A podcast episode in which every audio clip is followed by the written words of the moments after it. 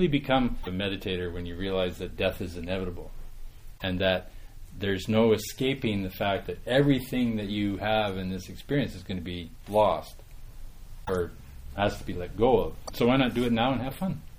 Life becomes what it was always meant to be a thrilling process of discovery and exploration, bliss as a basis and question as a direction. Why do ants do that? How come it's, you know, how come the bark grows on the north side of the tree? If you notice in history, a lot of your early scientists were, were uh, spiritual people, either Catholic priests or Buddhist uh, or Hindu. Mathematics was zero was invented by a Hindu meditator. The concept of zero. So now the point is, is that there is no point particularly, but it's sure fun. I mean, there's no real point going bowling, it's kind of a gas, unless you've been told that you got to go bowling. So the argumentation here really is suffering is self-created by the illusion of the I thought, either over-identifying with or feeling discombobulated by a particular set of skandhas, uh, sorry, composites in the moment. Now, as a meditator, all you're learning to do is go, oh, unpleasant set of skandhas, pleasant set of skandhas. What makes this set of skandhas pleasant? What makes this set of skandhas unpleasant? It's all about how I relate to the current set that's arising, which is all conditioned by your object addiction starting from when you're two, or even actually earlier. So if I serve you a plate of fried crickets and cougar piss, would you consider it to be a nice gift? Probably not. If I was to serve you a bag of potato chips and a glass of wine, well, they don't go together, but anyway, would you consider that to be a nice thing? You go, oh, sensei, nice guy. He's giving me a bag of chips, a glass of wine. What a nice guy. And if I give you a glass of cougar piss and fried crickets, you go, what an asshole. Right? But the, the, the operative relationship to those two offerings depends on whether you're Burmese or whether you're Canadian. Because the Burmese love fried crickets. They eat them like potato chips. It's considered like, oh, fried crickets. Wow, sensei, you're fantastic. The cougar piss I made up because I couldn't, I, I, couldn't think of the name of that drink that they, they, they drink. Maybe yak, uh, what do you call it? Maybe yak tea, you know, kind of rancid butter, salty tea. The Tibetans just drink this stuff like. I, I don't really like it, but but you know, then you give them a coke and they go. but it's relative, right? So, insight meditation, the seventh category or the second branch, however you want to put it, is a is an analytical meditation. Now, breathing meditation can go that way as well. It can go into analytical meditation. But the mistake that most people make who are what I might call amateur meditators is they think that meditation is just allowing your mind to run on kind of ad infinitum in no particular direction for no particular reason for the half hour that you're going to do it. And You call that meditation. Now, you are going to come out of that feeling better, calmer, clearer than when you went in, in the same way that you would if you went and washed your face. You know, you're taking the grease off. You're even if it's kind of one of these what I call kind of nebulous meditations, it still feels better because after the half hour you feel like you've kind of had a little bit of a wash mentally or emotionally, and it works. But technically, it's not really meditation because meditation technically is focused either towards the bliss, concentration, calm to bliss, or to the insight. And so people often find that the meditation doesn't really affect their day to day world because they're actually not developing the skills that would be useful in that day to day world on the meditation cushion, which is either the bliss or the insight, and eventually the marriage of the two. So this leaves us with one word left, I think, for tonight. What is awakening? I don't know. Okay, any other? I don't. It, it's really you can't really define it, but perhaps the best you can say is is in art you um, you paint you don't paint the uh, stand you paint the space around the stand. What do you, a negative art or what is it? Negative space. You know that idea. So meditation's a bit like negative space. You, you can't really paint awakening. You can only paint what it isn't. Now, in the process of painting what it isn't, you can kind of get an idea of what it is. And so, what it is, from the point of view of the brush painting what it isn't, is that it's spacious. Nothing within consciousness or within our experience as a composite touches that spaciousness in any way. No matter how much stuff we put in the box, consciousness remains spacious. That it's uh, blissful, yeah, because there's no attachment or aversion to the particular composites that are arising, and that it's luminescent, it's seeable. You know, it's kind of like a, you know, in a dark room you can't see anything, right? So it's like you come into a dark room, you turn on the light. Oh, look, that's look, look, look at what you can see. So, in that sense, a normal consciousness, normal human consciousness, is a bit like groping in the dark, from the point of view of the awakening. And the awakening is like someone's come in and turned on the lights. It doesn't change who you are at all. It just changes how you see things. Like before, you thought you were suffering, and now you realize it was just composites. Wow, that's kind of free. No. Doesn't change the fact that you're dying of cancer, maybe, but it, now it just means you don't really care all that much because you were dying of something before you were dying of cancer. Just all this changes the timeline. May you all live to be old and happy. So, bliss, clarity, non clinging awareness. The other ways they describe it is uh, objectlessness. You can't really find an object in there. They uh, sometimes describe it as like uh, the, the sky when the clouds have disappeared. Like the clouds are normal. Normally, you look up, you see clouds. That's normal consciousness. And when the clouds clear, you get clear sky, which is why we named it that. Right? So on and so on. So these are some ways to try to describe the awakening experience.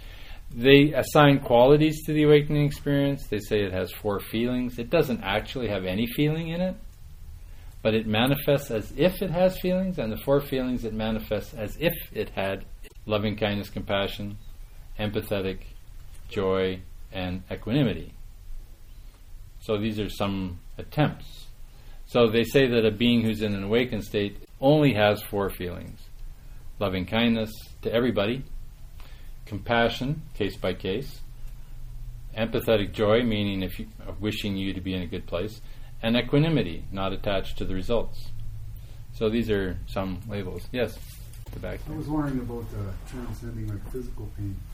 Hard. It's the most difficult of all, but it's doable. Now, if but in order to do it, your concentration and calm has to have been developed very deeply. And if you're in a lot of pain, it's obviously not the time to try to develop it. So you try to develop karma concentration to transcend pain when you're not in pain.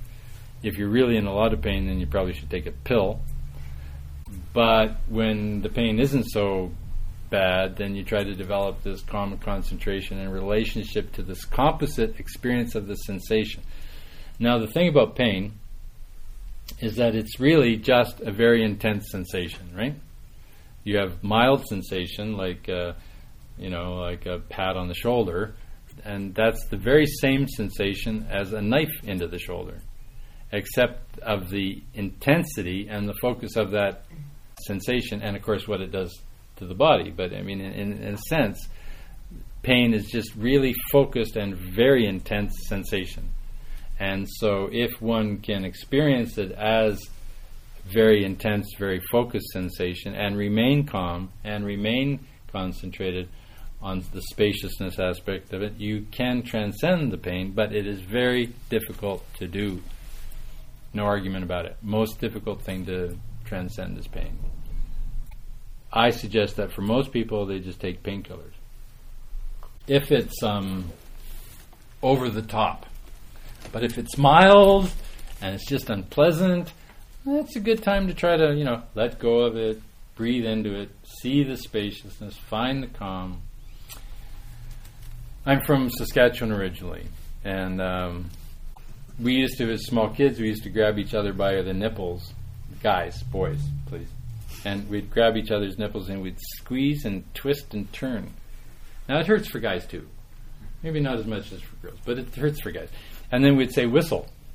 And of course, when you're in pain, the last thing you can do is whistle.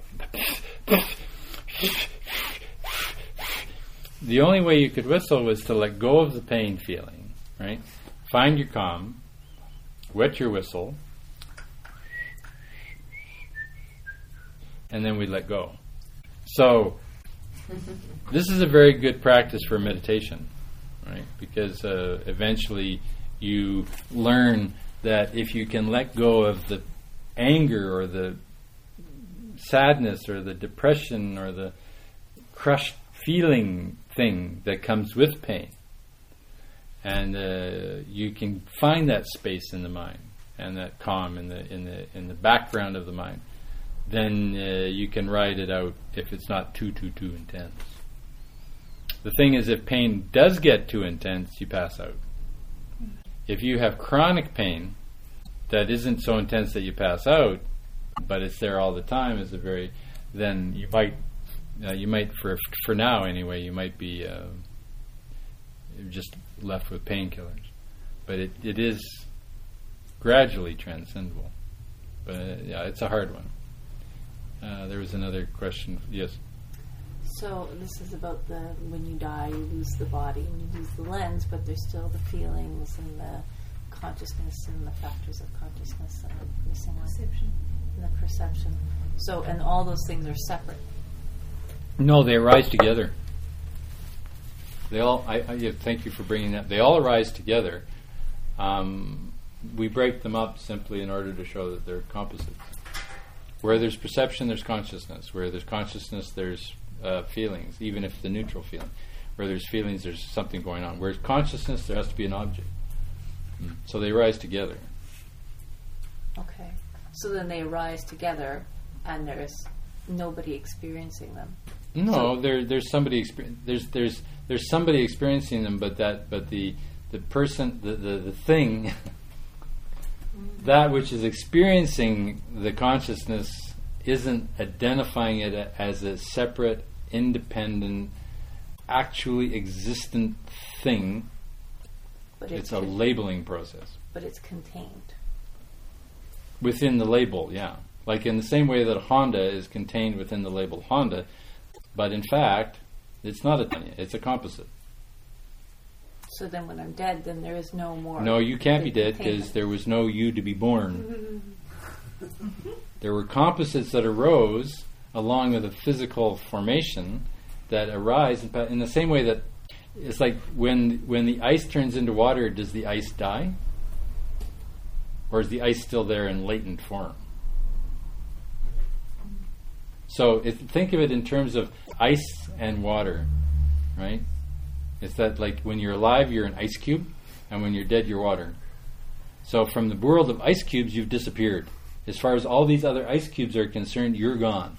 Mm-hmm. But from the point of view of water, nothing's changed except the form's shifted. Now, this metaphor doesn't really work because water's still kind of a form. But imagine if the water turns to steam. So you can consider that the world you live in is the world of ice cubes the world of deities, which are transitional meditation objects in order to disabuse you of the fact that, that you're merely an ice cube, are water, and that the nature of the awakened consciousness itself is evaporated steam. Everything's still there, it's just not particularly visible, and then you get condensation, right? And then all of a sudden you got water again. You're back. But you're not back as the same, you're not the same ice cube. You can't go on, hey, in my previous lifetime, I was a cherry ice cube. You know? So why does everybody in the previous lifetime Cleopatra? How come nobody's like Susan the ditch digger? it's like nobody remembers their previous lifetime as like Joe the mass murderer. now, from the point of view of consciousness, you are the steam, and you are the mass murderer. You are the Hitler. You are the Mother Teresa. You are the Genghis Khan. You are the uh, Rabbi so and so or whatever. You're all you're every from the point of view of the steam. You're all of them. As as ice cubes, you're quite different. And the karma, the karma of the ice cube of a Hitler is going to create certain kinds of ice cubes in the future. But it's not like Hitler's reborn. The tendency to stupidity is reborn, or ignorance. And, and in the same way that wisdom is reborn, tends to be reborn in wisdom, like the Dalai Lama's. So your argumentation is simply we're trying to move you away from the Hitler and towards the Dalai Lama because it's better for everybody. But fundamentally, in essence, there's no difference between the steam that is Hitler and the steam that is the, the Dalai Lama. But because at that level, the Hitler is long gone. Mm-hmm. Gone. And the Dalai Lama is long gone. You only have this kind of steam coil. And the, the, the causes and conditions and the factors that produce a Hitler are basically just really intense stupidity linked with really dumb feelings. And your job in this lifetime is to move your boat more towards the, using the Dalai Lama as an example, to move your state over to the Dalai Lama and away from the, the because when you're hurt and angry and someone smacks you, your tendency is to what? Get upset. And maybe what? Maybe hit them back. Ah, and now you're a Hitler. Right? I mean, if you follow the argument, I'm not saying you're going to go kill a million people, but if you let your pain determine your behavior to hurt another person, you're on the Hitler road. Maybe not that bad. Yeah, I'm, sorry if I'm making this sound, but you know what I mean. If you can transcend your pain and try to bring in the kind of wisdom and compassion and more understanding and transcend that, then you're on the road to the, the you're on the Dalai Lama road. But at death, it all reverts to steam. So it's a choice. Now, this is the key to the whole awakening process. It's a choice. You can choose to nourish your pain and hold it, and, you know, and the minute anybody treats you badly to get even or all that, I mean, it has a certain karmic result, yeah. Or you can choose to go, look, I'm enough of this shit. You know, I'm tired of anger. I'm tired of ill will. I'm tired of frustration. I'm tired of, you know, this. I'm choosing a different direction. And uh, if you're willing to go with me on that, cool. And if you're not, cool. But I'm not. I'm not going to be subject to suffering anymore based on either intentional or, or unintentional hurt. You have to make the choice to give that one up. In the same way, a heroin addict has to choose to give up heroin, or uh, fill in the blank. And so, in that sense, karma, in Sanskrit, they say karma is chaitana. And chaitana means will or decision. So, karma, your future karma, is the decision you make today. Words, just saying, this is anger. I recognize it for anger. I accept that it's anger. I accept that it's arising in the being. Hmm. But I'm not going to. I am not going to make the decision to act that out. I'm going to try and move consciousness over here to loving kindness, in spite of the bad deal. It doesn't mean the anger goes away, but it means you made a decision to not reinforce or to justify or rationalize or excuse yourself for a negative state, which is only going to give it conditions and causes in the future, right? And so, well, I'll be weak. No, you're not weak. It takes incredible strength to do that. It's it's weak to just lash out and hit back. It takes strength to move past that. But the movies don't show you that. Because the people who make the movies are weak. Yes. It's a beginner's question. Good. I love beginners. Beginner's mind, Zen mind. Can you have addictive thoughts, like a thought pattern running in the mind that's You could pretty much say that every thought you have is addictive. No, definitely, the thoughts, feelings, uh, all of it's addictive in the sense that it's out of your control. well, how do? Because a friend did something a month ago that hurt me a lot. Yeah. So I, I got away from the desire to get back. Yeah. We got through that and didn't. Uh huh. So I just stayed in touch. Uh huh. You know, courteously kept the contact up. But I find myself constantly thinking about trying to understand what was going on, what to do. It's like just running around in a like a Yeah, yeah, and and, and, and that's that's so normal and so human and so understandable, but fundamentally, you're not getting young enough. The person experiencing it is a two-year-old. I've been hurt, and so you're trying to solve a two-year-old's feeling with a thirty or forty-year-old, uh, a mature person's mindset. You can't do it. So what you have to do is you have to accept the two-year-old's response to it, not just the fifty-year-old's um, logic. So you go, okay, ow, yikes, that, must, that makes me want to cry. That hurt. Ow. Hmm. Okay, I forgive you. Did it bring tears? Yeah. So now you go, okay, yeah, but you know they're not doing it on purpose. Ninety-nine point nine percent of the time, when someone hurts you, they're not doing it on purpose. They're hurt, and you're like an animal with, you know, you get a, a, some, a something in their hand, and you try to take it out, and it hurts them, so they go, right? They're not doing it to hurt you. You're just they're hurt, and they're just in reaction. So if your friend hurt you, 99.9% likely that they're not trying to hurt you. They're just they're reacting to something, a pain in their being, and they lashed out and they scratched you, Mm-hmm. right? And and that basis, then it's easy to forgive them. However, I would talk to her. That's where compassion comes in. Loving kindness is easier. You go, I love her anyway, or him, or right. But compassion says, look at you know, Mary, uh, this action from last week or whenever, it really, really hurt. It was really painful. But of course, if we admit pain, we admit what? Vulnerability and lack of control, and we're weak. And if we're weak and we're vulnerable and we have no control, we're losers. And so I can't admit I'm hurt because that makes me a loser. I got to look like I can handle everything, and which is of course what kids learn to do. You know, they learn to hold their pain.